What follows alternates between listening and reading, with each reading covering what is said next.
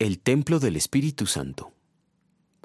¿Acaso no saben que su cuerpo es templo del Espíritu Santo, quien está en ustedes y al que han recibido de parte de Dios? Ustedes no son sus propios dueños, fueron comprados por un precio.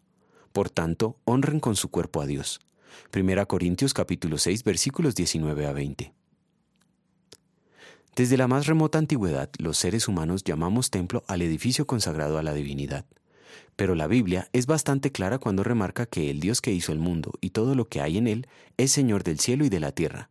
No vive en templos construidos por hombres. Hechos 17, versículo 24.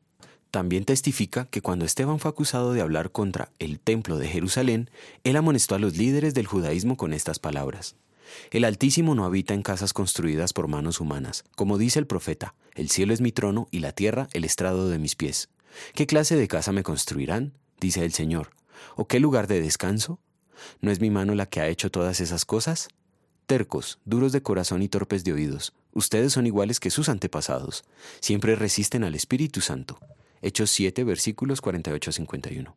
Con estas palabras, Esteban sostiene que Dios quiere eh, que el ser humano sea su templo y no un edificio construido con material inerte.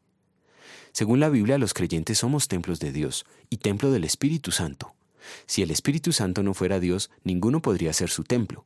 Pero nuestros cuerpos son su templo porque el Espíritu Santo es Dios. Tal como fue profetizado, han aparecido falsos maestros y engañadores que niegan que el Espíritu Santo sea Dios. Algunos de estos enseñan que el Espíritu Santo es solo una energía que Dios envía. Pero en la Biblia hay textos claros, como los que hoy hemos citado, que revelan que el Espíritu Santo es Dios. Negar que el Espíritu Santo sea Dios es negar lo que la Biblia afirma.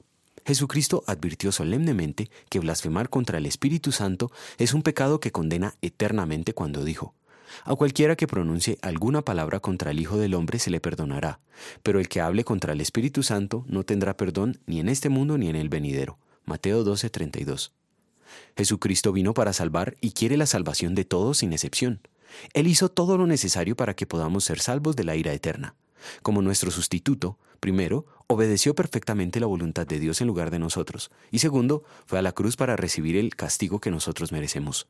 En gratitud vamos a querer confesar que el Espíritu Santo es Dios y vamos a querer adorarle como Dios. Oremos.